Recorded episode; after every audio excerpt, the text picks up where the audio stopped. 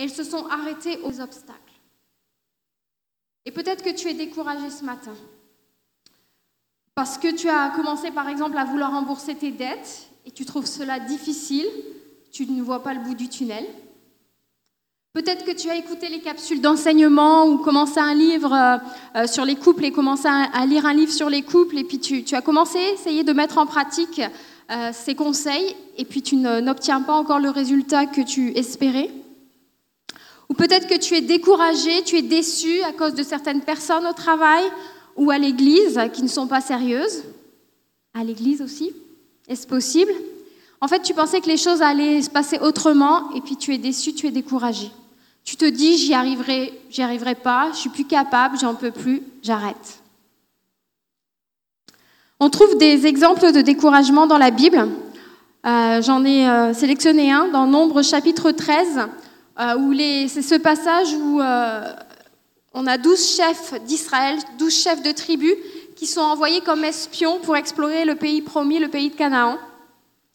Et ils explorent le territoire, ils sont envoyés par Moïse, et puis à leur retour, ils font un rapport à Moïse et au peuple de ce qu'ils ont vu. Et ils sont tous d'accord pour dire que c'est un pays merveilleux où coule le lait et le miel. Les douze, douze espions reviennent. Mais alors, tous sont d'accord, c'est un pays merveilleux, mais sur les douze espions, il y en a dix qui sont complètement découragés à leur retour. Il y en a dix qui disent que c'est impossible de conquérir le pays de Canaan, car les peuples qui l'habitent sont trop puissants, ce sont des géants, et nous, on est comme des sauterelles. Mission impossible. Et il y en a deux par contre, deux espions. Il s'agit de Caleb et Josué qui vont dire « Let's go ! Le Seigneur est avec nous, on va conquérir ce pays, on va y arriver. » On a deux visions opposées ici. Et le problème, c'est que les dix espions vont propager le découragement parmi le peuple d'Israël. Ils vont contaminer le peuple. Le peuple va finir par murmurer, par se décourager. Ils vont perdre du temps. Et la fin de l'histoire, vous la connaissez, je vous la rappelle, il y a seulement Caleb et Josué sur tout le peuple. Seuls Caleb et Josué sont entrés dans le pays promis. Tous les autres sont morts dans le désert. Ils se sont laissés vaincre par le découragement et le murmure. Le murmure que Dieu a entendu. Le découragement, c'est quelque chose de puissant. C'est quelque chose qui peut abattre, euh, qui peut arrêter les plus, euh, les plus grands héros, ceux qui ont commencé, ceux qui ont bien commencé, mais qui, lorsqu'ils se heurtent à des obstacles, à de l'opposition, au lieu de persévérer, ils se laissent vaincre par le découragement et ils s'arrêtent. Je veux vous dire que ce matin que l'opposition, elle est normale. Elle est proportionnelle à la bénédiction, à ton appel. Jésus a rencontré de l'opposition. L'apôtre Paul a rencontré de l'opposition. Moïse a rencontré de l'opposition. David a rencontré de l'opposition. On peut multiplier les exemples comme ça. Pourtant, ils étaient tous dans le plan de Dieu. Ils étaient tous dans la volonté de Dieu. Et toi, tu as peut-être commencé à répondre à l'appel de Dieu sur ta vie, à t'engager dans un service de l'Église, et tu rencontres de l'opposition. Je veux te dire ce matin, c'est normal. J'ai rencontré de l'opposition. Pasteur David a rencontré de l'opposition. Tout le monde a rencontré de l'opposition. Jésus ne t'a pas dit que ce serait facile, qu'il n'y aurait pas d'obstacle. Dis à ton voisin ce matin, c'est normal. L'ennemi cherche à t'arrêter, c'est son travail. Il cherche à t'intimider, à te faire peur, à te décourager. Et je vais te dire, ce serait même anormal que tu ne rencontres pas d'opposition. Ce verset qu'on a lu tout à l'heure, euh, je vais vous le relire dans la version français, cour- français courant. Pensez à lui, pensez à Jésus, à la façon dont il a supporté une telle opposition de la part des pécheurs. Et ainsi, vous ne vous laisserez pas, vous ne vous laisserez pas abattre, vous ne vous découragerez pas. Fixe tes yeux sur Jésus. C'est lui notre modèle, c'est lui qui va t'encourager. Prends exemple sur Jésus. Regarde comment il a réagi au milieu de l'incompréhension, des critiques, du rejet. La Bible nous dit que le disciple n'est pas plus grand que le maître. Et si Jésus a rencontré de l'opposition, tu vas en rencontrer aussi. Mais tu peux en être victorieux. Ne te laisse pas terrassé par l'opposition. Ça nous est dit que Jésus a supporté, il a enduré l'opposition. Ça n'a pas été facile pour lui. Quand tout le monde disait à Pilate, crucifie-le, crucifie-le, Jésus a persévéré. Il a persévéré jusqu'à la croix, jusqu'au bout. Et heureusement que Jésus a persévéré. Heureusement qu'il n'a pas tout lâché. Qu'est-ce qu'on serait aujourd'hui sinon ? Toi aussi, tu es appelé à persévérer. Et persévérer, c'est jamais facile, mais ça vaut la peine. Si tu, te, si tu persévères, tu ne vas pas le regretter et tu verras dans quelque temps le chemin que tu auras parcouru. Si tu persévères, tu vas grandir, tu vas mûrir, tu vas développer tes muscles spirituels, ta maturité, ton caractère. C'est comme un enfant qui apprend à marcher. Euh, il ne se décourage pas malgré les chutes, il se relève. Et un jour, on le voit marcher, il a, il a fini par apprendre à marcher. Tu dois développer ta persévérance. Il faut que ça mûrisse en toi, que ça produise du fruit. Hébreux dix, trente-six nous dit « Vous avez besoin de persévérance pour accomplir la volonté de Dieu et obtenir ainsi ce qu'il promet. » Peut-être que le Seigneur t'a révélé ton, son plan, ta volonté, mais pour accomplir cette volonté, il va falloir persévérer. Mais est-ce qu'il se pourrait que des fois, on soit vite découragé parce qu'on n'a jamais appris à persévérer ? Persévère un peu plus. Quelques antidotes au découragement. Quelques principes pour nous aider à persévérer, à ne pas nous décourager. Premièrement, passe du temps dans la présence de Dieu pour avoir des pensées renouvelées, un courage renouvelé, une bonne vision des choses, la vision des choses. Tu as la vision que Dieu t'a donnée au départ, elle n'a pas changé, mais le, le, le, l'ennemi essaye de te donner une autre vision des choses, concentrée et focalisée sur les obstacles. Recentre ta vision sur le Seigneur qui va te réajuster ta vision spirituelle. Considère la façon dont Jésus a supporté l'opposition. Comment il a fait Jésus pour supporter l'opposition ? Jésus prenait du temps chaque jour avec son Père pour prier. Il se retirait, il se mettait à l'écart. Il puisait ses forces dans sa communion avec Dieu. Même Jésus l'a fait. Pourquoi nous, on ne le ferait pas ? Ça, ça lui a permis de tenir face à l'opposition. Et ton abattement va disparaître dans la présence de Dieu, car le Seigneur va te ressourcer, va te rafraîchir. Tu dois compter sur le Seigneur pas à pas, pas sur toi-même ou sur les autres. Peut-être qu'au début, pour avoir la vision, le plan euh, de Dieu, tu as compté sur le Seigneur, tu as reçu des choses, et après tu as commencé à marcher, mais tu as compté sur tes propres forces. Sur le chemin, il faut aussi que tu comptes sur le Seigneur. Tes forces ne sont pas suffisantes, mes forces ne sont pas suffisantes. Deuxièmement, tu dois puiser tes forces dans la parole de Dieu pour chaque défi qui est devant toi. Tu as besoin de lire ta Bible pour faire ce que Dieu te demande de faire. Tu dois apprendre à te fortifier toi-même pour ne pas céder au découragement quand il se présente, quand tout semble négatif, quand rien ne va. C'est à toi de t'enraciner dans la parole de Dieu. Tu n'auras pas toujours à côté de toi un pasteur, un leader pour t'encourager, pour te donner des vitamines spirituelles, pour te donner un boost. C'est à toi d'apprendre à, te, à, te, à, à, à t'encourager. Et ça, tu vas le faire en lisant la parole de Dieu. Troisièmement, ne te laisse pas emporter par le flot de tes pensées ou les opinions des autres. On ne doit pas entretenir le découragement. Genre, on s'appelle au téléphone, on, on, on, on appelle un frère ou une sœur au téléphone et au lieu de s'encourager entre frères et sœurs, de prier ensemble, on fait la liste, on énumère tout ce qui ne va pas et puis euh, on s'entretient sur ça et quand on raccroche, on est encore plus découragé. Perdez cette habitude. Entretiens-toi de bonnes choses, des choses encourageantes. Veille sur tes pensées, sur tes conversations, sur ce que tu entretiens. Si tu ne penses que des choses négatives, si tu écoutes des gens négatifs et si ce qui sort de ta bouche est négatif, c'est normal que tu sois découragé. Fais attention à ce que tu penses. Focus tes pensées sur le positif, sur les progrès. Arrête de ressasser les mêmes choses négatives, les choses qui te font du mal, les échecs passés, les incapacités. Change tes pensées, regarde à Jésus.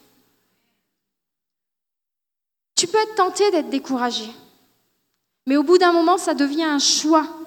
Soit tu entretiens le découragement et ça devient un prétexte pour ne plus rien faire, soit tu réagis de façon mature et tu refuses le découragement. Quel choix vas-tu faire ce matin ? Dernier point, tu dois confronter le découragement, le combattre. Tu dois apprendre à reconnaître le découragement dès qu'il se présente et ne pas lui permettre de s'installer. Le découragement, ça arrive à tout le monde. Tous les lundis matins, il y a plein de pasteurs découragés qui veulent arrêter le ministère.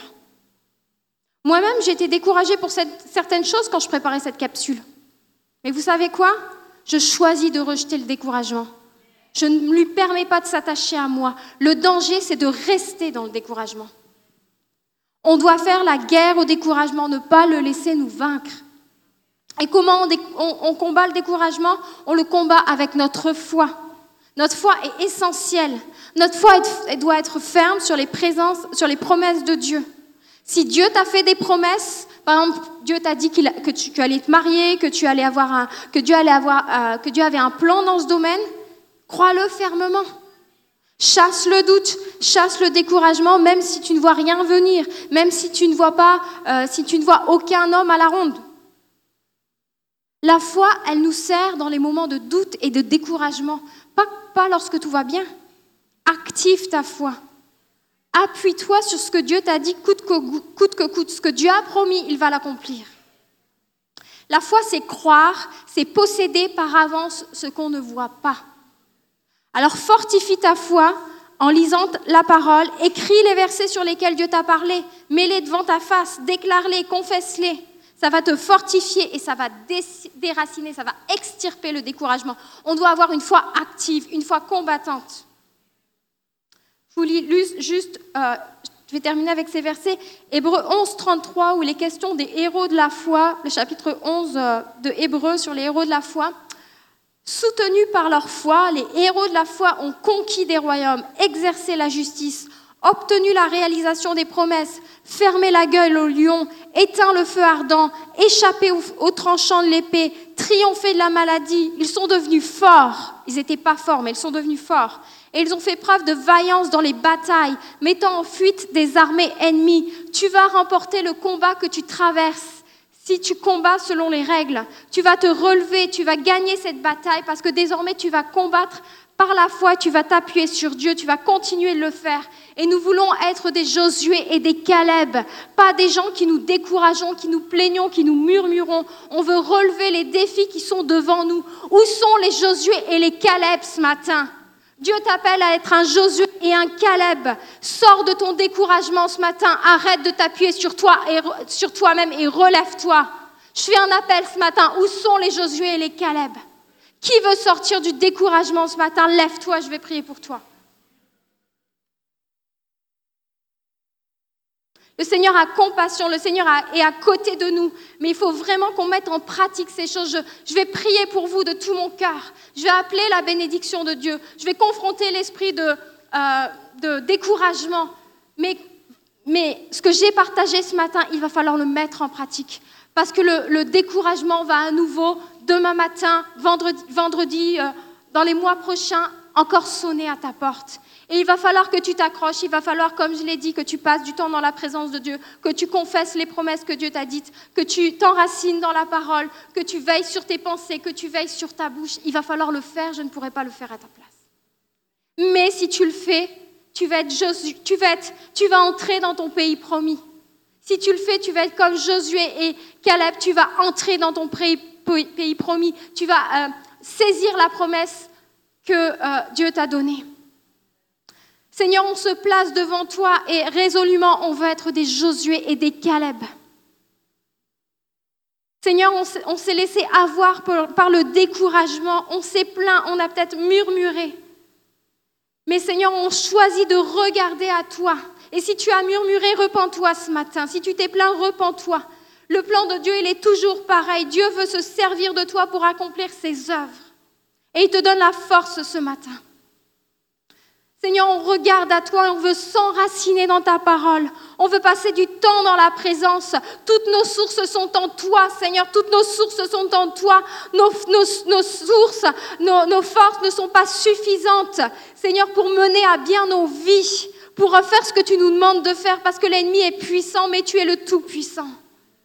Et Seigneur, on confesse ta parole ce matin, on déclare ta parole. Et je viens maintenant contre tout accablement. Tout esprit de découragement, de dépression, fortifie ton âme, espère en l'Éternel. Compte les bienfaits de Dieu, tu vas parler à ton âme et compter les bienfaits de Dieu. Tu vas exhorter ton âme. Ouf. Ouf. Ouf. Tu vas parler à ton âme maintenant. Seigneur, Seigneur, tu souffles ce matin sur l'âme qui est découragée et abattue. L'ennemi a essayé de t'avoir par le découragement, mais le Seigneur te relève maintenant. Il relève ta main, il te saisit. Et tu vas accomplir ta destinée. Parce que tu vas combattre selon les règles, tu vas combattre les géants qui vont venir un par un devant toi. Tu vas t'appuyer sur le Seigneur et tu vas remporter la victoire. Merci Seigneur parce que tu souffles ce matin, tu fortifies l'âme qui était abattue et je déclare qu'elle va ressortir Seigneur, rayonnante de joie et fortifiée. Fortifié, tu vas te fortifier, tu vas traverser au travers de tout ça et ton caractère va changer, tu vas mûrir, tu vas être transformé. L'opposition, tu peux aussi t'en servir pour, être, pour vraiment grandir avec le Seigneur. Merci Seigneur parce que c'est une armée vaillante, c'est des soldats vaillants que tu, euh, que tu appelles, que tu relèves ce matin.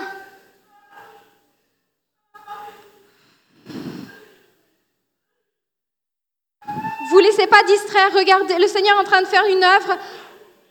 Focus sur le Seigneur, focus sur le Seigneur et exhorte ton âme ce matin.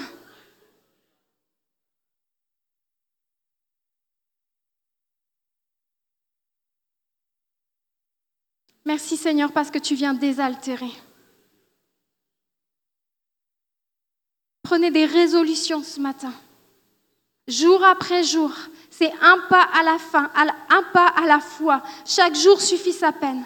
Mais le Seigneur est avec toi, il est sur le chemin. Continue le chemin et mets en pratique ce qui t'a été enseigné ce matin.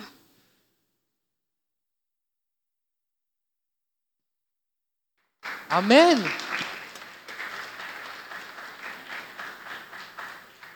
Waouh. Est-ce que vous êtes un peu nourri là? Est-ce que vous vous sentez nourri? Est-ce qu'il vous reste un petit peu de place? Combien vous pensez qu'il vous reste un peu de la place là? Oui? Ok. Sois. Ok. Pendant l'été, je vous ai parlé plusieurs messages en rapport avec la parabole du semeur.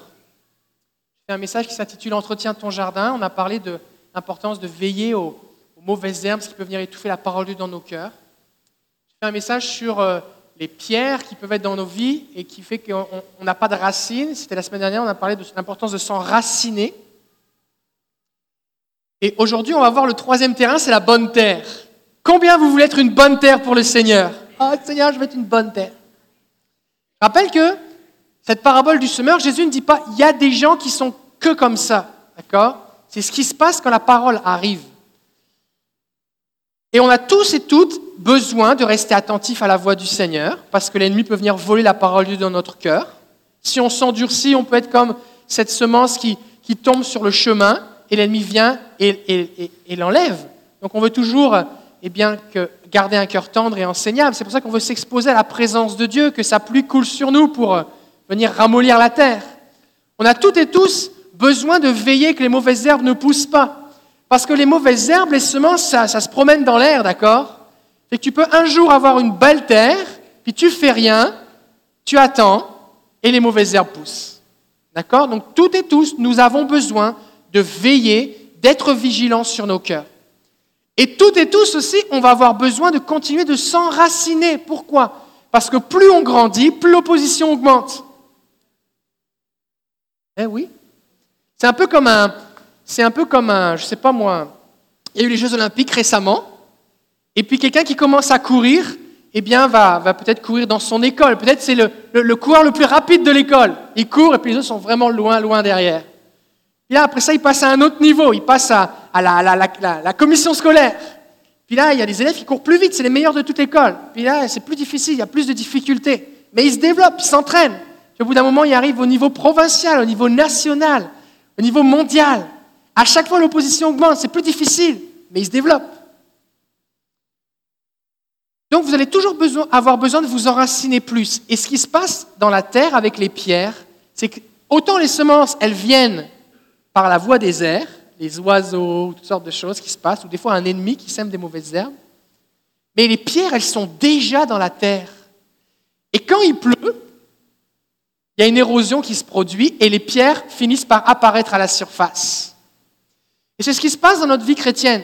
C'est qu'on chemine avec le Seigneur et d'un seul coup, oh, qu'est-ce qui se passe? Quelque chose qui fait surface. Le Seigneur savait ce qu'il y avait dans notre cœur. Mais alors qu'on s'expose à sa présence, la pluie du Saint-Esprit vient et là, la terre coule, s'en va et les pierres remontent à la surface. Et là, ce qu'il faut, c'est laisser le Seigneur enlever les pierres. Ces pierres peuvent être des vieilles blessures. Ces pierres peuvent être des choses qui sont dans notre cœur qu'on doit abandonner. Ces pierres dans notre cœur peuvent être des idoles ou des choses, des conceptions qu'on a, des mensonges qu'on croit.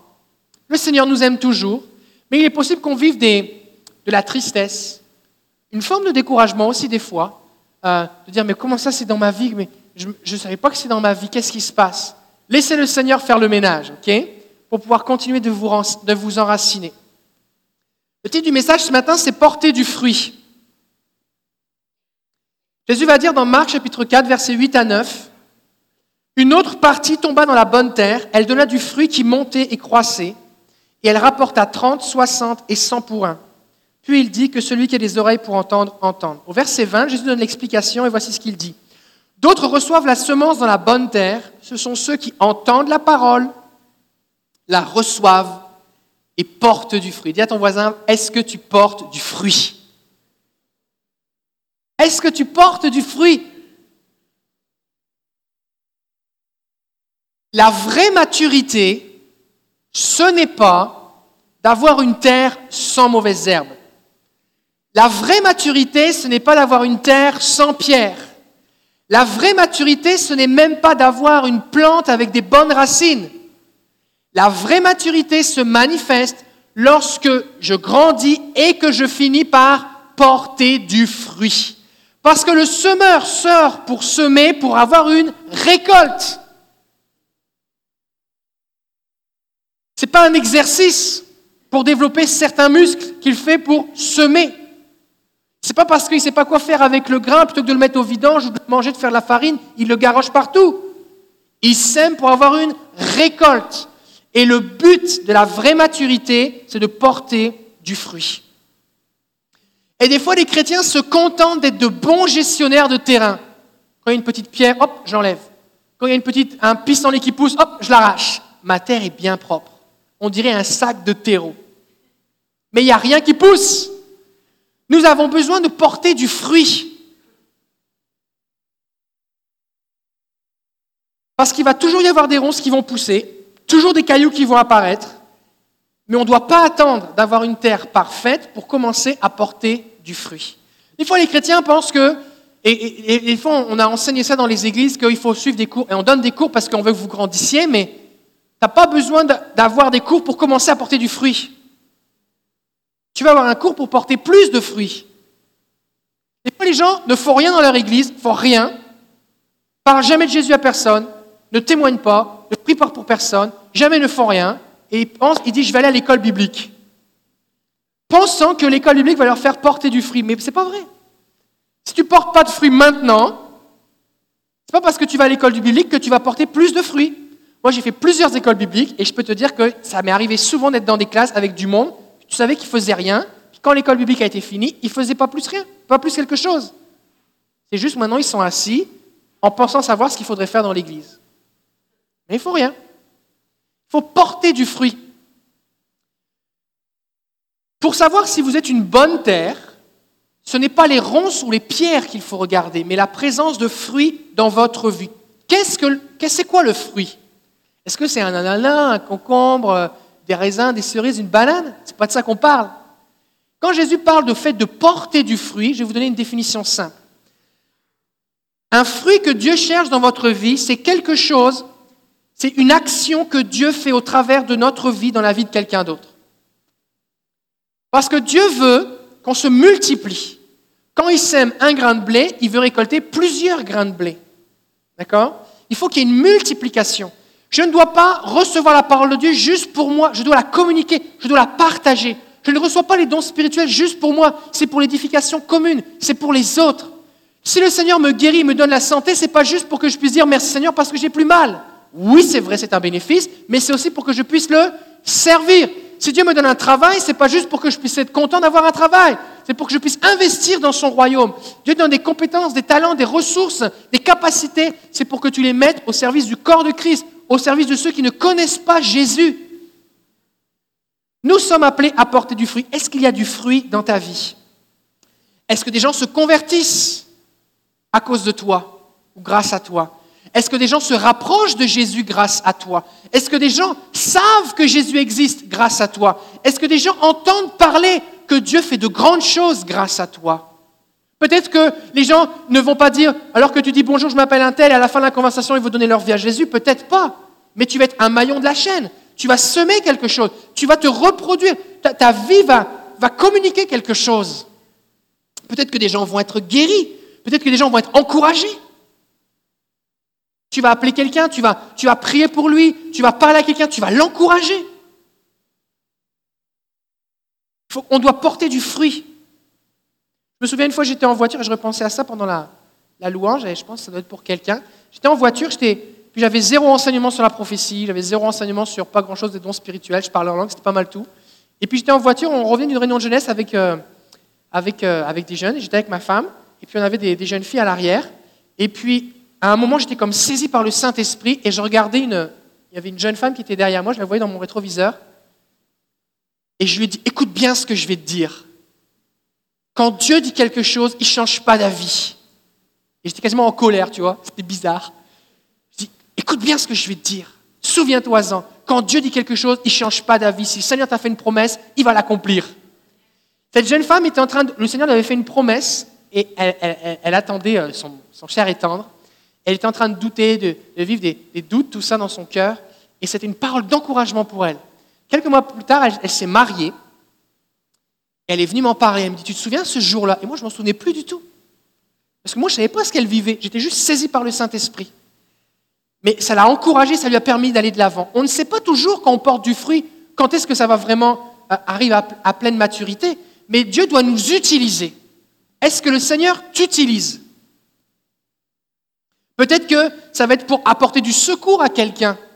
Peut-être que ça va être pour apporter du soutien. L'apôtre Paul, souvent, va remercier les églises et les gens qui lui ont apporté du soutien alors qu'il était en prison. La Bible dit que la véritable religion consiste à visiter les veuves et les orphelins dans leur affliction. Est-ce qu'on prend soin les uns des autres? Ce n'est pas à l'église, l'institution. L'église n'est pas une institution. L'église, c'est nous. C'est à nous de prendre soin les uns des autres. Une église en santé, eh bien, les gens qui souffrent eh bien, sont soutenus, encouragés. On met des tribus en place pour initier, pour être intentionnel, pour créer la communauté. Mais on peut pas, ce n'est pas le programme de la tribu qui va créer le support et le soutien. C'est à nous de prendre soin les uns des autres. Peut-être que le fruit dans votre vie, ça va être de libérer quelqu'un, de prier pour que ses chaînes soient brisées. Peut-être que votre fruit, ça va être intercéder. Dieu va écouter vos prières. Vous allez dire, Seigneur, me voici. Le Seigneur va vous réveiller pendant la nuit. Vous êtes en train de prier. Il va vous mettre un visage pour prier pour quelqu'un. Vous allez intercéder. Le fruit peut être direct, c'est-à-dire je fais quelque chose, tout de suite, il se passe quelque chose, s'il y a un fruit évident.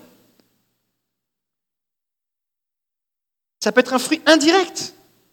Par exemple, quand les musiciens sont en train de se préparer, ils, ils, ils, l'équipe de louanges eh bien, investit, se développe, attire la, la présence de Dieu, et là, vous, vous êtes dans la salle, et Dieu vient vous rencontrer. Et ils ne sont pas forcément conscients de ce que vous êtes en train de vivre. C'est comme un fruit indirect. Ce n'est pas à vous directement qui, qui parle, ils sont en train de louer le Seigneur. Peut-être que vous allez eh bien, vous impliquer dans tel domaine de l'Église ou vous allez faire telle chose dans votre famille, dans, auprès de vos collègues de travail. Vous allez être une source d'influence, vous allez faire quelque chose qui va permettre à des gens de, d'expérimenter Dieu, d'être encouragés. Ça peut être quelque chose à court terme ou à long terme. Des fois, on fait quelque chose et ça prend des années. Des fois, on peut témoigner à des gens pendant des années. On va maintenir une relation et c'est seulement des, des dix ou quinze, vingt ans plus tard que les gens finalement, alors qu'on a une relation avec eux, on aura l'occasion de prier pour eux, ils vont se tourner vers Jésus. On ne sait pas, on investit parmi les enfants. Pourquoi on investit parmi les enfants? Parce que c'est maintenant qu'il faut semer dans leur vie. Mais je ne sais pas, aujourd'hui, parmi tous les enfants, la trente ou quarantaine d'enfants qui sont là en train d'être enseignés ce matin à l'éducation chrétienne, je ne sais pas lequel va faire telle ou telle ou telle chose. Mais on investit.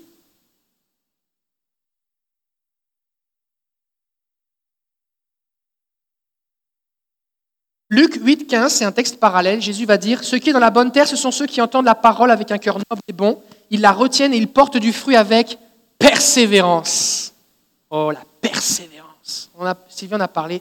La persévérance. Des fois, on commence à porter du fruit, puis après ça, on se dit « Bon, ben, je pense que je suis correct, j'ai fait, j'ai fait ce que j'avais besoin. Seigneur, maintenant, me voici. Bénis-moi, bénis-moi, j'attends que tu reviennes. » Il faut persévérer.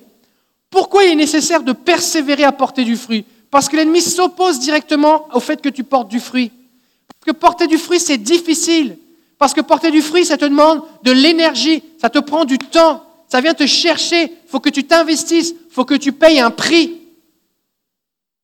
Et ta chair n'aime pas ça. Bon, imaginez, imaginez la scène. Je vous propose entre faire de la course à pied sous la pluie, ou alors être assis sur votre canapé en mangeant des chips, en regardant à la télé des gens qui courent sous la pluie. Qu'est-ce qui, qu'est-ce qui vous attire le plus entre ces deux options ?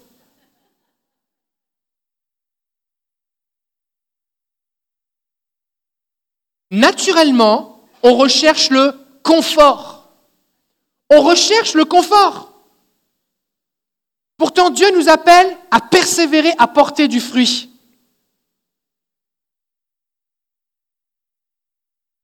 Jésus va dire, il y a un grain qui porte trente, un qui donne soixante et un qui donne cent. Je ne sais pas si vous avez déjà vu des épis de blé qui sont vraiment mûrs. Ils sont tellement remplis de blé qu'ils penchent. On a l'impression que si on en rajoute un de plus, pff, ils vont tomber par terre. L'épi de blé, il produit du fruit au maximum. Au maximum. Et il y a des gens ici, vous avez un potentiel et vous vous contentez de un petit peu. Vous mettez votre nom sur un horaire dans l'église, dans une application, vous acceptez de temps en temps de prier pour quelqu'un, vous dites « Ah, oh, j'ai fait quelque chose ». C'est la saison des épluchettes de blé d'Inde. Est-ce qu'il y a des gens qui vous aimez ça, les blé d'Inde ? Attention au beurre, c'est bon le beurre, mais pas trop. Imaginez, vous épluchez votre épi de maïs et dedans, vous avez deux grains de maïs. Pas fort. Quand le Seigneur épluche ta vie, regarde le fruit que tu portes. Est-ce qu'il voit un épi qui est rempli de grains ou est-ce qu'il voit juste deux grains ? Le Seigneur a placé en toi des dons, un appel, un potentiel, des ressources, une santé, un temps. Entre le moment où tu as donné ta vie à Jésus et le moment où tu vas mourir, tu as un temps qui est différent des autres. Tu as des expériences, un vécu, des révélations que le Seigneur t'a données. Et tout ça, ça crée un potentiel pour porter du fruit. Et chacun d'entre nous, nous allons porter un fruit différent. Mais ce que Dieu attend de toi, c'est que lorsqu'il va éplucher, lorsqu'il va te regarder, est-ce qu'il va trouver du fruit ? Oh, mais le Seigneur m'aime, il ne me rejettera jamais. Oui, c'est vrai. Mais ça n'empêche qu'il veut voir du fruit.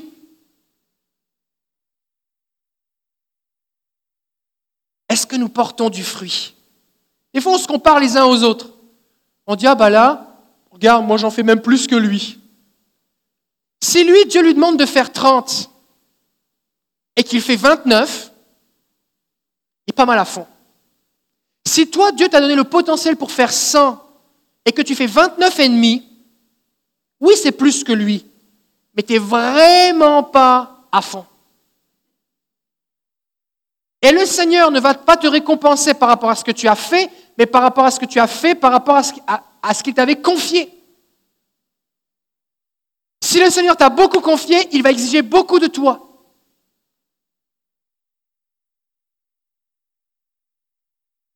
Ça vous bénit, hein ? Et là, tout le monde se dit, « Oh, j'aurais tellement préféré manger les chips sur le canapé. » La Bible nous dit, et là, attention, ça va vraiment plaire à votre chair. Jean, chapitre douze, verset vingt-quatre. Ça, c'est un verset où vous pouvez l'apprendre par cœur. Vous pouvez l'écrire euh, dans votre salle de bain, sur votre miroir, pour le voir tous les matins. Amen, amen, je vous le dis. Si le grain de blé ne tombe en terre et ne meurt, il demeure seul. Mais s'il meurt, il porte beaucoup de fruits. Qu'est-ce qu'a fait Jésus ? Il a quitté le ciel, son confort, sa gloire. Il est venu mourir, souffrir pour nous. Il est mort vraiment. Résultat de ça, on est là. Il est mort, il s'est multiplié. Et nous, des fois, ce qu'on veut faire, c'est qu'on veut tout garder. Tu ne peux pas garder ta vie et te multiplier, ce n'est pas possible. Quand tu sèmes un grain, quelque chose, que ce soit une patate, que ce soit un grain de maïs, un grain de blé, n'importe quoi, tu le mets en terre, c'est comme tu l'enterres. Et là, ça pousse. Et quand au bout d'un moment, la plante est poussée et que tu regardes en dessous de la terre ce qui reste, tu ne le vois plus le grain. Il est explosé, il reste peut-être la membrane, quelque chose, il ne reste plus rien. On ne le voit plus, lui, il est oublié, c'est fini. Par contre, il y a une belle récolte. Celui qui tient à sa vie la perd, et celui qui déteste sa vie dans ce monde la gardera pour la vie éternelle, dit Jésus. Si quelqu'un veut me servir, qu'il me suive, et là où moi je suis, là aussi sera mon serviteur. Si quelqu'un veut me servir, c'est le Père qui l'honorera. Le Seigneur nous appelle à mourir à nous-mêmes. Le Seigneur nous appelle à renoncer à nos projets, à renoncer à nos désirs, à ce qui nous satisfait, ce qui nous plaît, pour le servir. Tu ne peux pas choisir le confort et servir Dieu. Servir Dieu te fait sortir du confort. Tu dois choisir entre le confort de ton canapé, de ta petite vie chrétienne tranquille, et l'aventure de la foi avec Jésus, récompensée par les honneurs du Père. Parce que la récompense de manger des chips sur le canapé, c'est des livres et des livres et des livres. Pas des livres comme ça, hein, des kilos. Il n'y a rien qui se passe. Et des fois, on entend, on entend, on entend des messages. Je dis, oh, c'était vraiment un bon message. Ça, c'est mon top dix. Ça, c'est mon message favori. Mais on ne fait rien avec.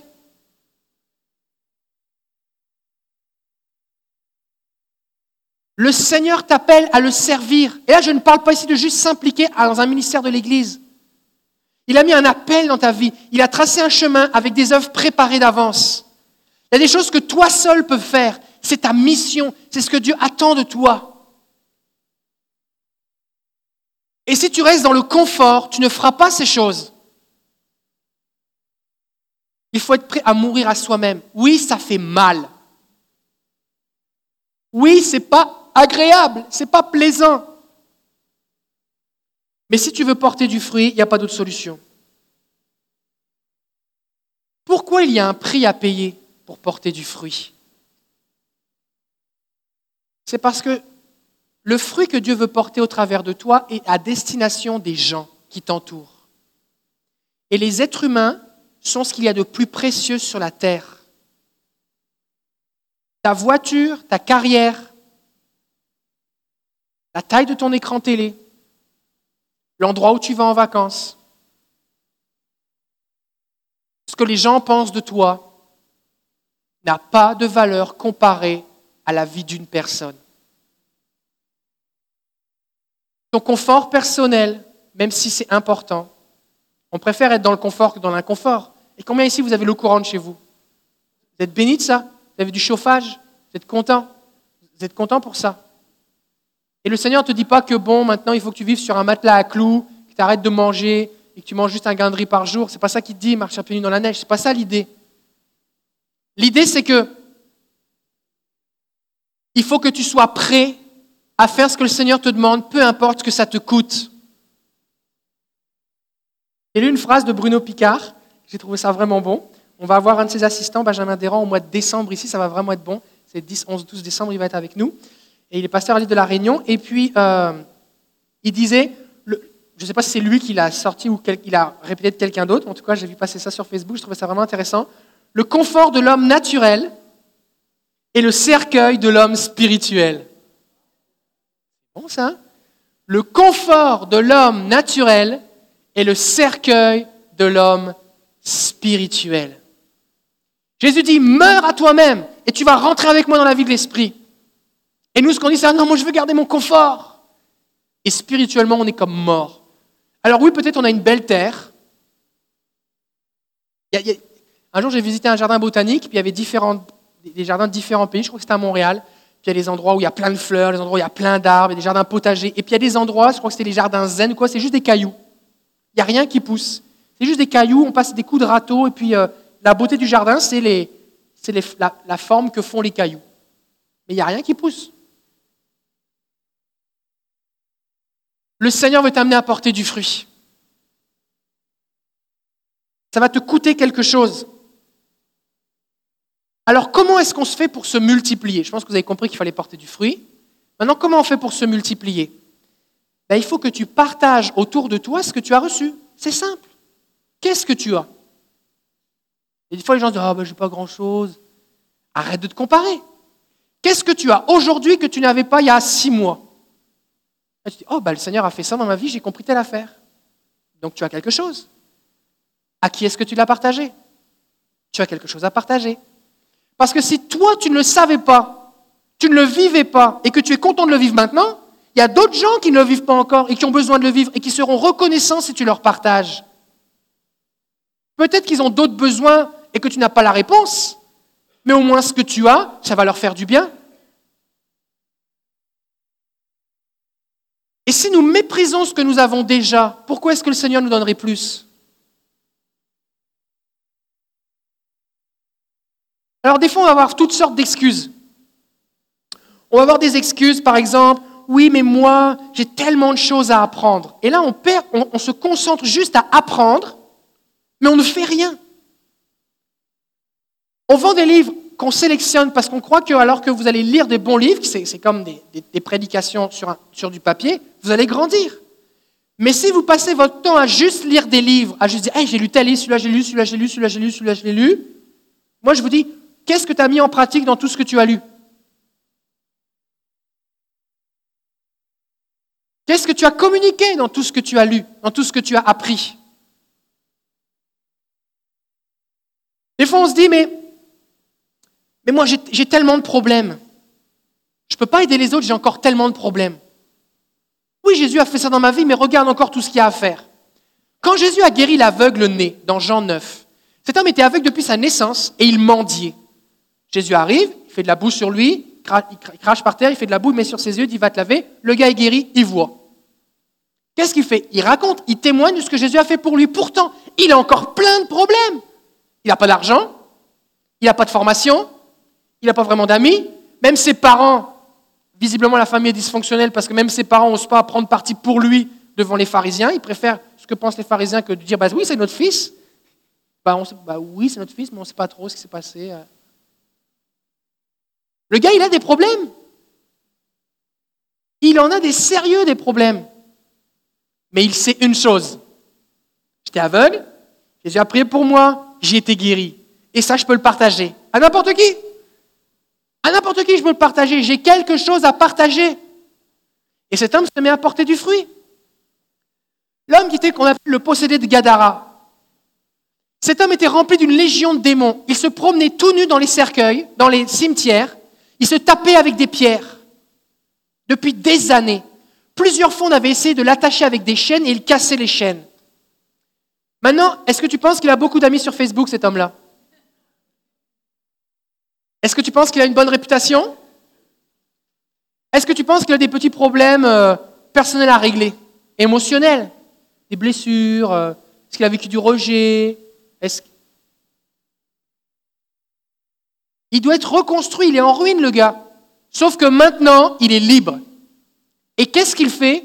Lorsque Jésus prie pour lui, il dit « Permets-moi d'aller avec toi ». Jésus lui dit « Non, va et annonce à ta famille ce que les gens ont fait pour toi ». Et cet homme ne va pas se contenter d'annoncer l'évangile juste à sa famille. Il va, la Bible nous dit qu'il va parcourir la Décapole, qui veut dire le territoire des dix villes.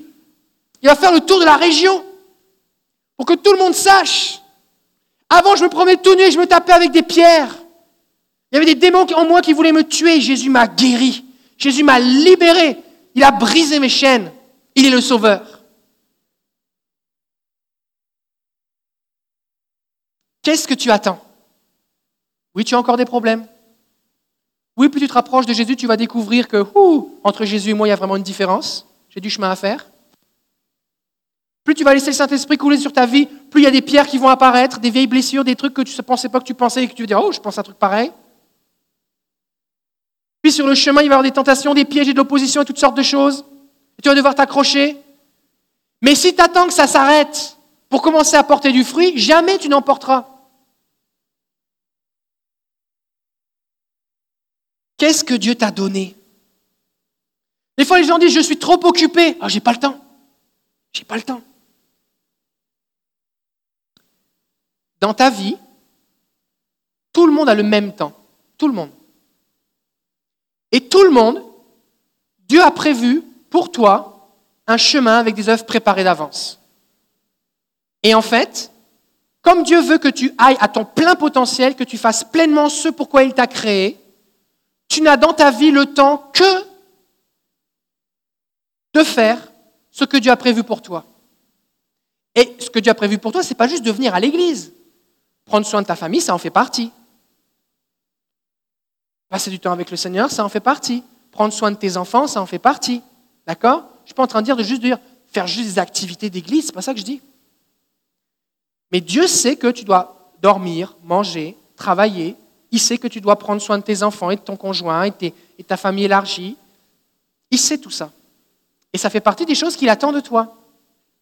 Maintenant, si tu viens ajouter dans ta vie des choses qui ne t'a pas demandé, qui te font perdre ton temps, tu n'as plus le temps pour faire ce que lui attend de toi. Et donc tu dis, j'ai pas le temps. Sauf que ces choses que tu ajoutes dans ta vie ou que l'ennemi essaie d'introduire dans ta vie qui te font perdre ton temps, ça ne porte pas de fruits. C'est stérile. Et oui, mais je suis occupé, je suis occupé, mais ça ne sert à rien.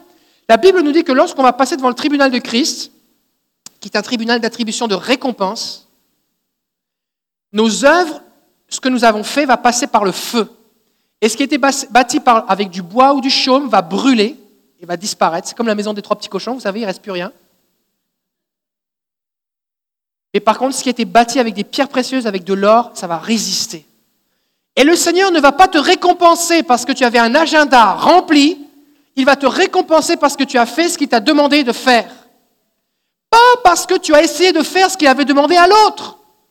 Parce que tu as fait ce qu'il t'a demandé à toi. Parce que si j'essaie de faire ce que Dieu a demandé à Claude, mon ami ici, je perds mon temps. Parce que ce n'est pas sur ma liste de tâches. Ma liste de tâches comprend ce que Dieu me demande à moi, en fonction de ce qu'il m'a donné, de ce qu'il a placé dans ma vie. Et quand bien même j'essaierai de faire ce que lui fait, je perds mon temps. Ça va passer au feu.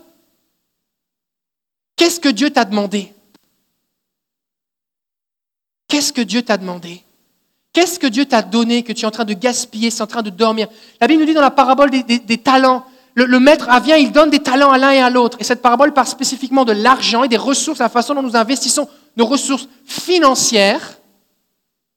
Mais en français, comme le mot talent, c'est le même mot qu'un talent que de l'argent, qui était une monnaie de l'époque, et puis un talent comme un, une capacité qu'on peut avoir. Par exemple, je chante bien, ou je sais bien dessiner, je sais faire de la cuisine. On a tendance à mélanger les choses. Et il y en a un qui va enterrer. Et Jésus va dire en terminant, il va dire, « Celui à qui on a beaucoup donné, il sera beaucoup demandé. » Il y a des gens ici, depuis, depuis les derniers mois, les dernières années, vous avez beaucoup grandi.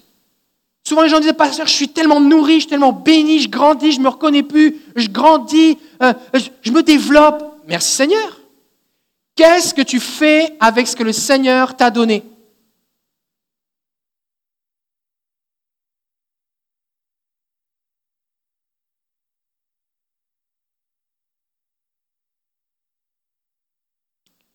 Est-ce que tu investis ta vie dans la vie des autres ?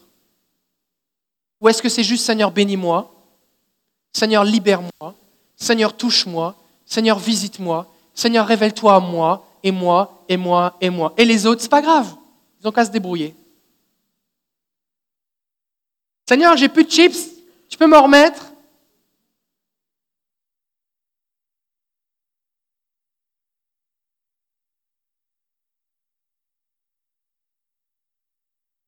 Le Seigneur nous invite à mourir à nous-mêmes pour le servir. Des fois, on dit « Ouais, mais je ne suis pas trop à l'aise. »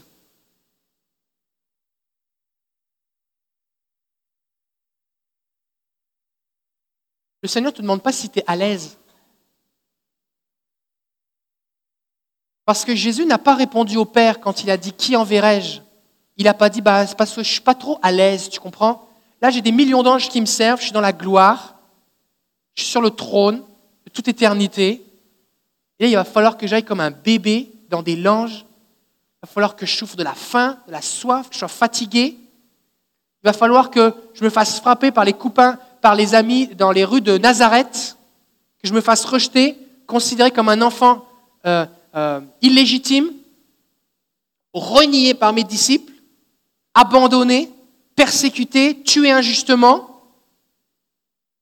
suis pas trop à l'aise.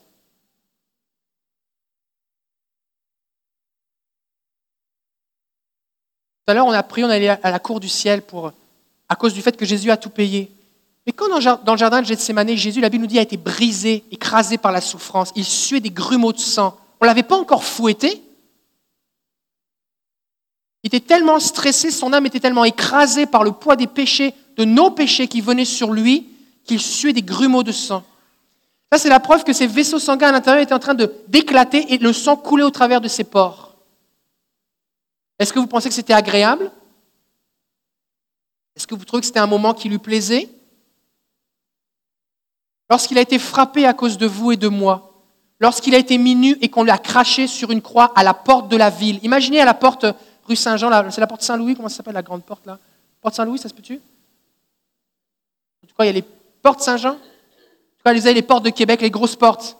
Quand on a crucifié Jésus, c'était dans un endroit public comme ça, un endroit de passage, à la porte de la ville. La honte que Jésus a subie, c'était votre honte, c'était ma honte. Et il l'a fait. Pourquoi? Parce qu'on en valait la peine. Et Jésus dit, si quelqu'un veut me suivre, il doit faire comme moi. Alors Jésus ne nous demande pas d'être fouettés, même si aujourd'hui dans le monde des gens se font fouetter pour leur foi.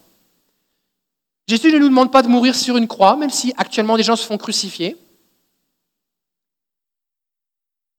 Jésus ne nous demande pas de prendre toute l'opprobre du monde, toute la honte du monde, même si on peut vivre des moqueries, les gens peuvent nous rejeter à cause de Jésus. Et il faut qu'on sorte de notre zone de confort. Et les gens, les gens disent, oui, mais pareil, ça, ça fait gros ce que tu me proposes. Je ne vous demande pas de tout quitter et de partir euh, en Corée du Nord pour parler de Jésus demain matin. Mais si déjà on n'est pas prêt à renoncer à certaines activités ou plaisirs pour servir le Seigneur, comment est-ce que le Seigneur pourra nous en demander plus? Des fois, on, je vous enseigne à entendre la voix de Dieu, vous recevez des prophéties, toutes sortes de choses. Et là, vous vous attendez à manger des chips, qu'est-ce que ça se passe? Ça ne va pas se passer. Il faut se mettre en mouvement. Il faut se bouger. Et je ne dis pas ça parce qu'on a besoin de bénévoles. Il y a de plus en plus de gens qui s'impliquent. Ce n'est pas un message circonstanciel ou intéressé. C'est ce que dit la parole de Dieu.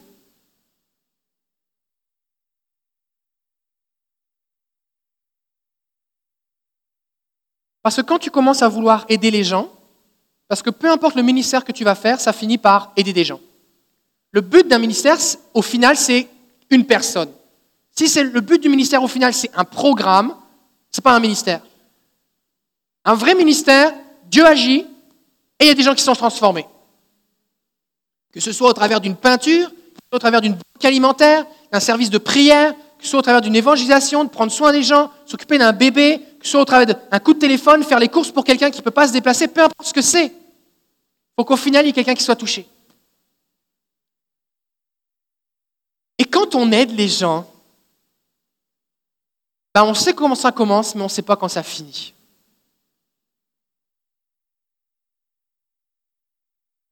Les gens vont t'appeler quand tu n'as pas envie qu'ils t'appellent, quand ça ne te tente pas. Combien ici, vous avez déjà eu un bébé, un nouveau-né, et ça vous est arrivé qu'il pleure la nuit à un moment où ça ne tentait pas de te réveiller? Mais tu l'as fait quand même. De toute façon, tu n'avais pas le choix, tu ne pouvais pas dormir. Mais ça ne va pas te tenter. Ça va être désagréable. Il y a certains projets que tu vas devoir canceller, annuler, réorganiser. C'est le Seigneur qui va faire ton agenda.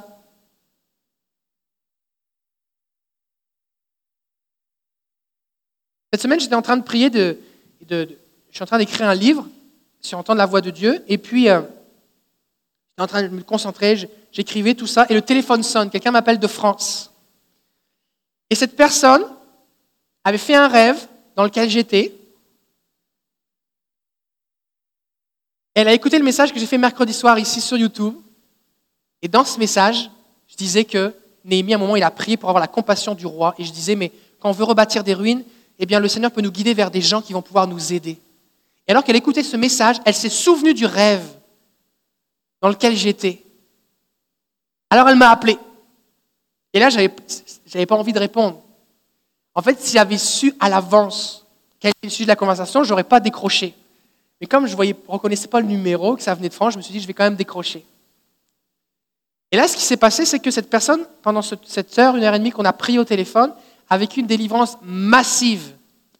Quelque chose d'énorme, de, de des trucs ancestraux, de sorcellerie dans sa famille, des trucs incroyables, des visions, des révélations. Elle a vécu vraiment une délivrance massive. Sauf que moi, ce n'était pas mon timing. Sauf qu'une fois que j'ai eu raccroché, je dis, ah, « Seigneur, je suis content. » Parce que ma vie, mon agenda, il t'appartient. Des fois, tu avais prévu d'aller souper, tu avais prévu de faire ceci ou cela, et le Seigneur va te guider à prier pour quelqu'un, à rencontrer quelqu'un, à aider quelqu'un. Ça va te coûter quelque chose. Si ce que tu fais pour le Seigneur ne te coûte rien, c'est que ce que tu fais, c'est ça, ça sert juste, c'est que ce que tu fais sert juste à te satisfaire toi-même. Je le fais parce que ça me fait plaisir à moi. Tout service pour Dieu implique la notion d'un sacrifice.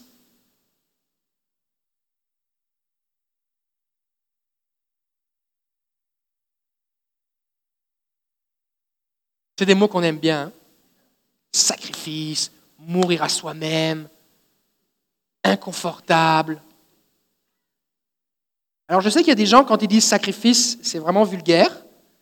Mais ce n'est pas, c'est pas vulgaire, sacrifice. C'est très biblique. On est appelé, il y en a des gens qui font des gros yeux, c'est parce qu'il y a des gens qui sacrent. Les Québécois, des fois, ils utilisent sacrifice. Ça, ça peut être un sacre, d'accord, mais hein? Un blasphème, comme une sorte de blasphème, d'accord. C'est ça pour ceux qui sont en train de découvrir la culture québécoise. Mais des fois, ça semble de venir nous chercher dans la chair de faire un sacrifice. Ça nous coûte quelque chose. Maintenant, j'ai une bonne nouvelle pour vous. Quand il y a un autel et qu'on met un sacrifice dessus, Dieu envoie son feu. Si tu mets rien, il n'y a rien qui se passe. Alors, on doit se souvenir d'une chose. Je vais inviter Julie Camille à s'approcher. Dans Luc chapitre quatre,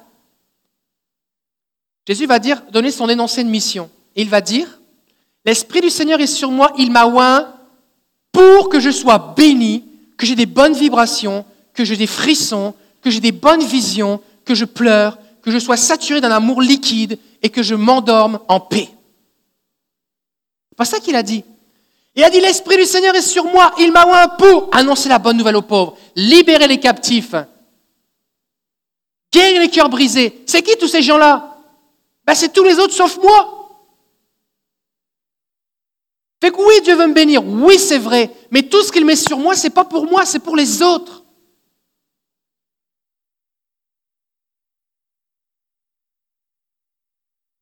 On demandera beaucoup à qui l'on a beaucoup donné et on exigera davantage de celui à qui l'on a beaucoup confié. Il y a une responsabilité à ce que Dieu nous donne.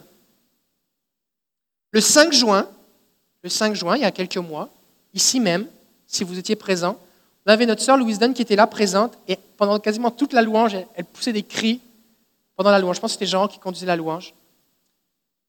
Et elle vit vraiment quelque chose d'intense avec le Seigneur. Et à la fin, elle est venue me partager qu'elle avait, elle avait une vision, et le Seigneur lui avait parlé. C'était comme un cri que le Seigneur lançait. Beaucoup ici, vous avez reçu un appel du Seigneur. Le Seigneur a déposé des choses dans votre vie. Il vous a dit qu'il allait faire des choses au travers de vous. Et ce cri qui était lancé, c'était le fait que si vous ne faites pas ce que Dieu vous demande, Dieu appellera quelqu'un d'autre. Parce que Dieu aime trop les gens, Jésus a payé un prix tellement colossal pour que les gens soient sauvés, qu'il ne limitera pas l'accomplissement de sa volonté à votre confort. Et la Bible dit qu'il y a beaucoup d'appelés et peu d'élus. Et Jésus va dire ça dans cette parabole où il y avait le roi qui fait une invitation pour les noces de son fils. Et les gens sont appelés, ils reçoivent l'invitation, l'invitation royale. mais ils sont trop occupés, ils n'ont pas le temps. Ils ont autre chose à faire. Alors le roi dit à ses serviteurs, « Bon, tant pis, on va canceller le mariage. » Non, c'est pas ça qu'il dit. Il dit, « Allez chercher d'autres. » Ils ne veulent pas venir à l'invitation? Allez chercher d'autres.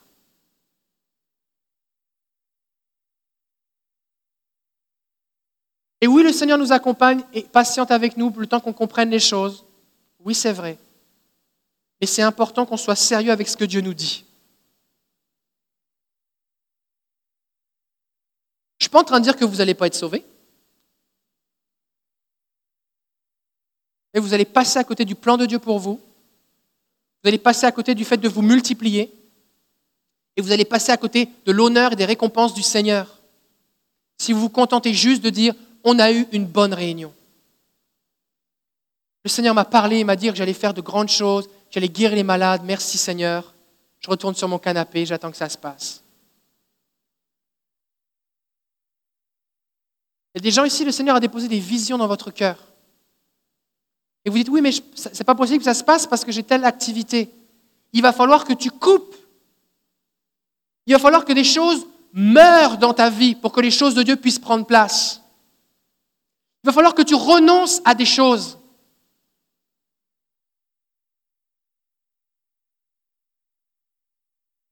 Quand le Seigneur nous a appelés avec mon épouse au bout d'un an de mariage à quitter notre pays pour nous former, pour étudier la parole, on a dû renoncer à des choses. On a renoncé à notre pays, à notre culture, à notre famille. On a renoncé à notre situation professionnelle. On a renoncé à notre sécurité financière. On a quitté. Et on ne regrette pas. On a dû quitter. Et alors qu'on devait, on devait prendre ces décisions, il fallait qu'on mesure. Il y a un prix à payer. Voici le prix que ça va me coûter. Mais voici ce que Jésus me propose en échange. Et je veux vivre pour le Seigneur. Julie Camille, est-ce que tu peux venir? On va prendre un micro. Des fois, des fois, on pense que servir le Seigneur, c'est être pasteur. Oui, c'est vrai. Normalement, le pasteur est censé servir le Seigneur. Mais ce n'est pas juste ça. Parce que la Bible dit que dans Éphésiens quatre, que les pasteurs, apôtres, prophètes, docteurs, évangélistes sont donnés par Jésus à l'Église. Pour quoi faire? Pour former les croyants en vue du ministère. Donc, ça veut dire qu'il y a plein de croyants qui vont être appelés à faire un ministère, que ce n'est pas être pasteur. D'accord? Et des fois, on ne sait pas à quoi ça peut ressembler. Et ce que je veux que vous compreniez, c'est que Dieu vous a donné des choses, des choses que vous avez, il y a des choses, il y a juste vous qui les avez. Dieu vous a donné un cœur, une sensibilité pour voir des besoins. Si tu es sensible à certains besoins, il y a de fortes chances que Dieu t'ait donné ce qui est nécessaire pour combler ce besoin. Des fois, il y a des gens qui ont à cœur beaucoup la compassion ou les pauvres. Ça, je suis ému de compassion. Ben, fais quelque chose. Ce n'est pas tout le monde qui est ému de compassion pour les pauvres. Ce n'est pas tout le monde qui est ému de compassion pour les malades ou pour les veuves. Si le Seigneur a mis cette compassion en toi, ça c'est un bon signe. C'est comme une invitation du Seigneur. Mais ça va te coûter quelque chose. Mais tu vas découvrir qu'alors que tu avances, le Seigneur va te donner, il t'a déjà donné des choses, et il va être avec toi, il va t'équiper au fur et à mesure. Alors ici, on a Julie Camille. Yeah. Oui. Julie Camille qui va nous partager un projet. Et ce projet, ce n'est pas du tout un projet de être pasteur, mais c'est un projet de quelqu'un qui voit un besoin et qui dit, Seigneur, qu'est-ce que j'ai dans mes mains, qu'est-ce que je peux faire? Et avec ton esprit, parce que l'esprit du Seigneur est sur moi, je vais te servir. Écoutez bien. Okay, je pensais que tu allais me poser des questions. Alors, qu'est-ce que tu vas faire, Julie Camille? OK. euh, ben, en fait, en fait euh, comment je pourrais dire ça? Euh, ben, tu as vu un besoin auprès des, ouais, de jeunes ça. femmes? C'est ça. En fait, euh, j'ai vraiment à cœur euh, les, les femmes puis les hommes qui ont des euh, problèmes avec les troubles alimentaires. Euh, puis euh, c'est ça, j'ai vu que ben, j'ai, j'ai des contacts euh, avec les intervenantes qui ont la Maison de l'Éclaircie ici, qui est un organisme à Québec pour euh, aider euh, avec euh, les personnes qui sont aux prises avec ces problèmes-là. Donc, euh, puis c'est ça, moi, je, j'ai fait des bijoux, je fais des bijoux, puis j'ai été approchée pour vendre mes bijoux euh, euh, cet été, au début de l'été. Puis euh, là, euh, au début d'octobre, euh, on m'a réapproché pour euh, vendre mes bijoux. Euh, moi, en fait, c'est ça, j'ai, j'ai mon kiosque, j'ai mes kiosques. C'est euh, un, un Zoom bâton. Euh, qui, on ramasse l'argent au profit de la Maison de l'Éclaircie. Euh, puis moi, je vends mes bijoux pour... Puis je donne cinquante pour cent de, des profits à cet organisme-là parce que c'est un organisme communautaire. Donc, euh, ils n'ont pas beaucoup d'argent, là. Puis c'est vraiment une belle ressource. Puis c'est la seule ressource dans la région pour ces femmes-là et ces hommes-là. Donc, euh, c'est vraiment ça. Moi, j'ai vraiment à cœur. Et puis, tu ne vas pas juste vendre des bijoux? Non, non, c'est ça. En fait, euh, le premier octobre, euh, je m'en vais... Euh, je, je, étant donné que j'utilise beaucoup les perles dans mes bijoux, dans mes boucles d'oreilles et tout ça, euh, j'ai, j'ai fait des petites cartes avec euh, Proverbe trente et un dix qui dit que euh, la femme vertueuse est, a plus de valeur que les perles. Et puis, euh, j'ai vraiment à cœur de dire aux femmes, puis aux hommes, là, je dis beaucoup les femmes parce que souvent, c'est les femmes qui sont atteintes par ça, mais de plus en plus les hommes aussi. Mais euh, je vais dire aux personnes qui sont précieux comme des perles et euh, je vais en profiter aussi pour vendre des bijoux puis euh, apporter un message d'espoir et d'encouragement là-bas. Fait que quand on parle à quelqu'un, en lui déclarant un verset de la Bible qui s'adapte à sa situation, qui est approprié, et qui devient une source d'encouragement, ça c'est une forme de prophétie. Hein? On peut s'attendre, alors que tu décides de faire ce pas, on peut s'attendre à ce que des, jeunes soient, des gens soient touchés, mm-hmm. et que ce soit l'opportunité de prier. Peut-être certains, il y a peut-être des gens qui vont donner leur vie à Jésus là, il y a peut-être des gens, ça va être juste une semence, une semence, parce que la Bible dit que Dieu attire les hommes à lui, et les femmes bien sûr, les êtres humains, à lui par des cordages d'amour et des liens d'humanité. Mm. Et ces, ces liens d'humanité, c'est nous. Et Dieu va nous utiliser, va t'utiliser pour rejoindre ces personnes. Maintenant, faire des bijoux, c'est quelque chose que tu faisais déjà? C'est oui. Quelque chose que tu sais faire, un talent que Dieu t'a donné? Ben, j'avais commencé ça l'année passée, un peu avant Noël. Une capacité? Et j'en ai tellement fait... que j'en ai fait trois cents à quatre cents chez moi. J'ai été productive parce que c'était une façon pour moi de canaliser mon stress en arrivant du travail. Puis finalement, j'ai dit, ben là, Seigneur, moi, c'est pas pour moi. Je porte même pas mes propres bijoux, tu sais. Fait que j'ai dit, je veux en faire, je veux bénir les gens au travers de ça. Puis, euh, je voulais juste préciser aussi que le Zoom bâton qui a eu lieu justement au début de l'été auquel j'avais participé, ben justement... Euh, la fille qui organise le deuxième Zoom bâton qui a lieu au, euh, au mois d'octobre, c'est une fille qui a des troubles alimentaires, puis qui était là au Zoom bâton, puis qui avait acheté des bijoux à mon kiosque euh, cette fois-là. Puis c'est elle qui m'a approchée puis pour euh, vendre les. Puis je me suis vraiment, je, je ressens vraiment un amour là, pour cette fille-là. Fait que euh, c'est ça. Fait que Dieu euh, ouvre les portes puis. Euh, Il va m'utiliser au travers de, des dons, et des talents. Et c'est le premier octobre, tu cherches des, des gens pour t'aider oui, aussi? Oui, je cherche une petite équipe de personnes. Si vous avez à cœur, si vous êtes euh, une femme ou un homme, c'est sûr que ça serait favorable euh, des femmes, je pense, pour qu'on puisse faire euh, le ministère auprès des femmes. Bien, si vous êtes euh, intéressés, venez me voir à l'arrière, donnez-moi vos coordonnées. Euh, moi, j'offre le transport, c'est à trente minutes des ponts. On va y aller. C'est le premier octobre. Je sais qu'il y a déjà quelque chose là, pour les leaders correct, le premier octobre. Moi, je vais être là le matin, mais l'après-midi, c'est ça. C'est euh, Zoom bâton après-midi, quatorze heures. Fait que je vais vous donner toutes les informations euh, derrière. Si vous voulez venir euh, avec moi, euh, bénir les gens. Merci, Julie Camille. Fait que des fois, on pense ça compliqué. On croit que c'est compliqué. Mais ça commence juste à « Seigneur, qu'est-ce que j'ai dans mes mains ?» Qu'est-ce que tu m'as donné? Qu'est-ce qui fait vibrer mon cœur? Et parce que je vais y aller avec toi, tu vas commencer à ouvrir des portes. Et des gens vont être touchés. Et ma vie ne va pas juste servir pour moi-même, mais pour les autres. Vous vous souvenez de James Lévesque qui est venu il y a quelques mois? Il dit, le gars il avait un demi-hamburger dans son frigo et il voyait par la fenêtre les gars qui étaient itinérants dehors dans la rue. Il dit, Seigneur, j'ai ta parole, j'ai un appel pour être un prédicateur, ils ont besoin de Jésus. J'ai un hamburger, ils sont deux, je vais le couper en deux, je vais leur en donner chacun un et je vais prier pour eux. Et ça a commencé son église.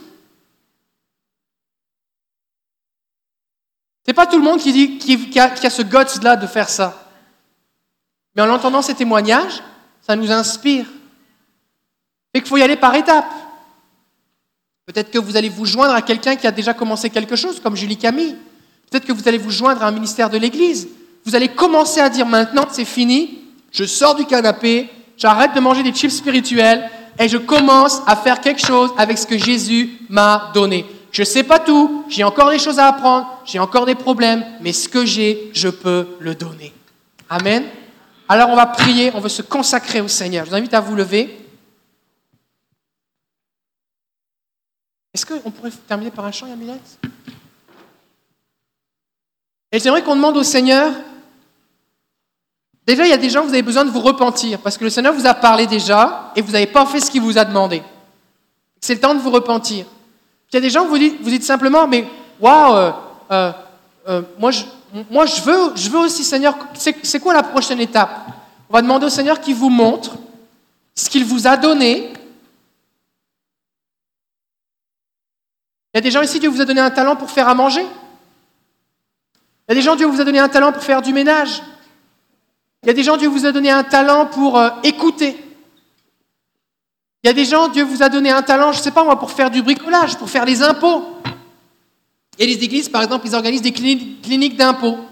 Les gens viennent, on leur fait leurs impôts gratuits, et après ça, on leur témoigne, des gens se convertissent. Et le gars, c'est un comptable qui fait ça.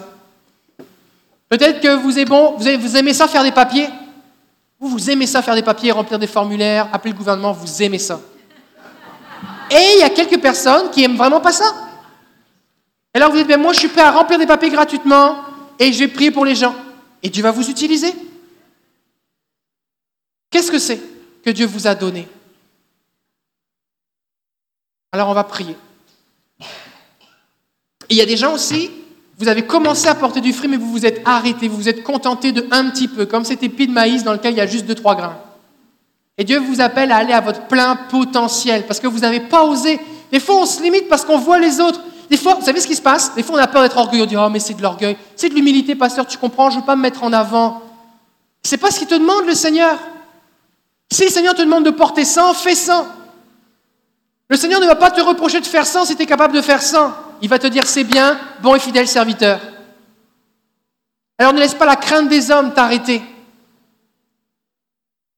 J'appelle le potentiel de Dieu maintenant dans votre vie, être réactivé maintenant, au nom de Jésus. Seigneur Jésus, on est devant toi maintenant. On te demande pardon. On te demande pardon, Seigneur, pour toutes les fois où on laisse notre confort, toutes les fois où on laisse des excuses, ou des choix qu'on a faits, qui étaient des mauvais choix, nous empêcher de faire ce que tu nous demandes.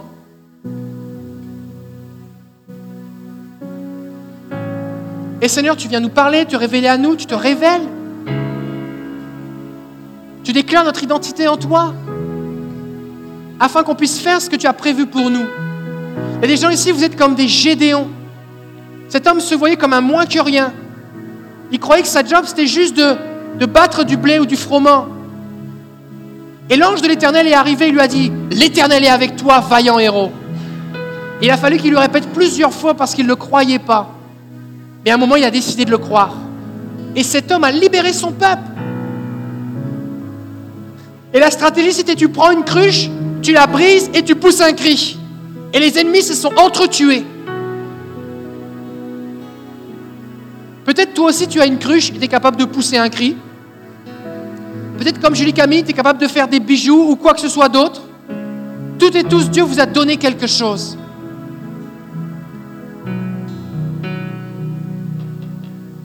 On va prier ensemble. Seigneur Jésus, je te prie maintenant de me révéler ce que tu attends de moi. Je te prie maintenant de me montrer ce que tu as mis dans mes mains qui va servir pour les autres. Je te prie de me montrer, Seigneur, ce que tu attends de moi.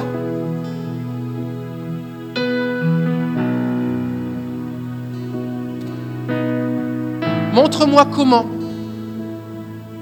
sacrifier ce que tu m'as donné pour que ce soit multiplié dans la vie des autres. Seigneur Jésus, Je te demande pardon pour toutes les fois où je n'ai pas voulu t'écouter. Je te demande pardon d'avoir choisi mon confort plutôt que de faire ta volonté. Seigneur Jésus, je choisis aujourd'hui de payer le prix. Je me consacre à toi. Je me consacre à toi.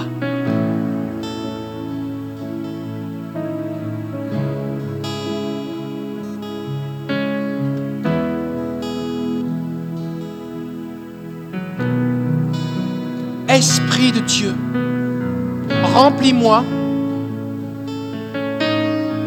que ma coupe déborde, que tes sources en moi jaillissent et que ceux qui m'entourent soient arrosés par ton fleuve d'eau vive.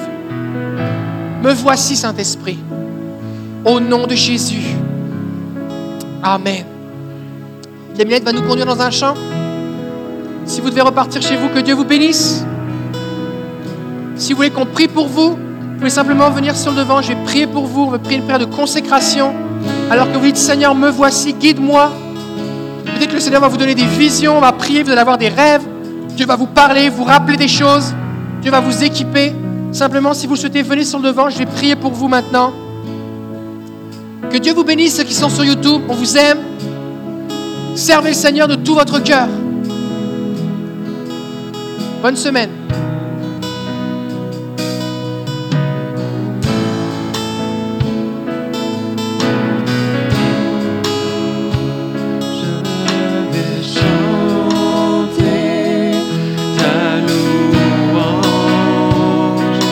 De tout mon être, de tout mon être, je vais chanter ta gloire.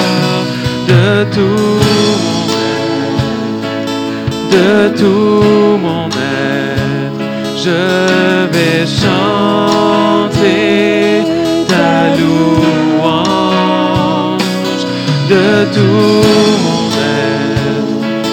De tout mon être, je vais chanter ta gloire. Mon cœur s'écrie, sois glorifié, sois élevé par-dessus tout. Pour toi, mon roi, de tout mon être, je vais chanter ta gloire. Mon cœur s'écrie, sois glorifié.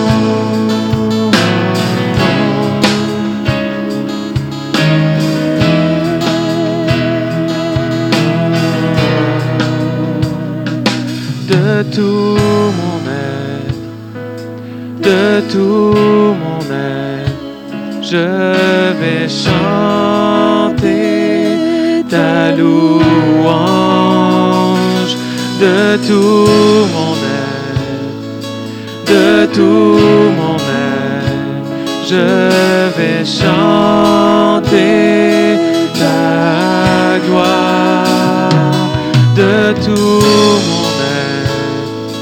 de tout mon être, je vais chanter ta louange, de tout mon être, de tout mon être, je vais chanter ta gloire.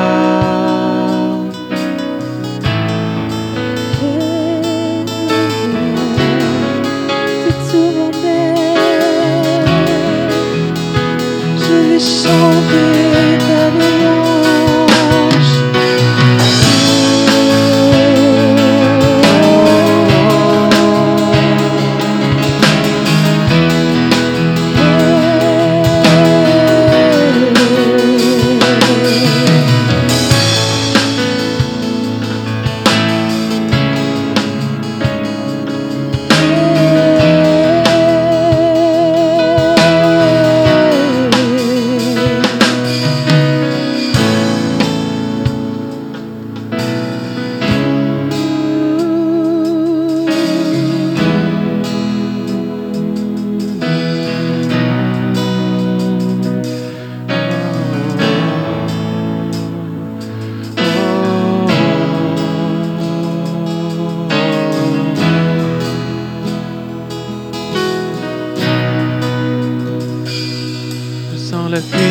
Ton amour, je sens le vent de ton esprit. Laisse-moi entendre les demandes de mon cœur. Je sens l'appui de ton amour, je sens le vent de ton esprit. Laisse-moi entendre les demandes de mon cœur.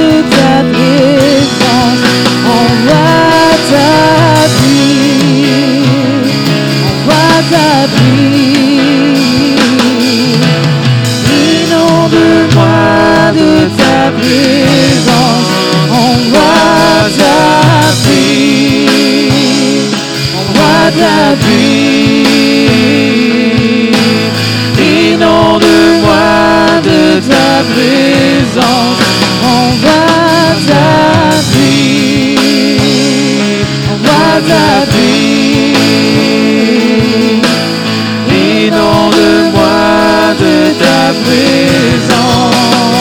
présence. Je sens la pluie de ton amour, je sens le vent de ton esprit. Laisse-moi entendre le battement de ton cœur. Je sens la pluie de ton amour, je sens le vent de ton esprit. Laisse-moi entendre le battement de ton cœur. Envoie ta pluie, envoie ta pluie, inonde-moi de ta présence, envoie ta pluie, envoie ta pluie, inonde-moi de ta présence, envoie ta pluie, envoie ta pluie.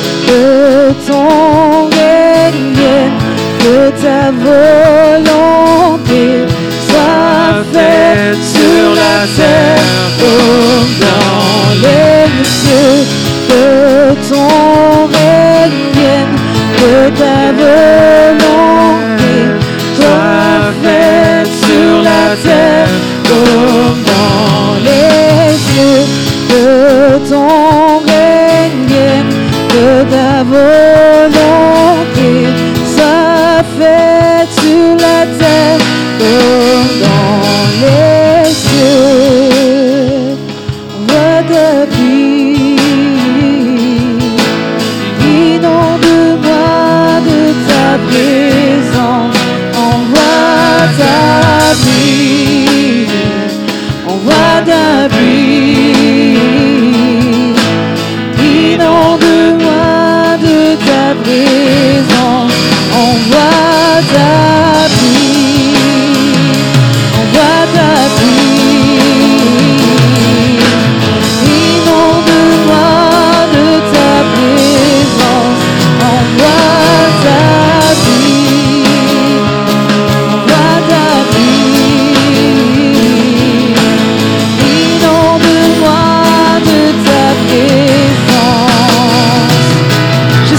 De ton amour, je sens le vent de ton esprit, laisse mon temps de battement.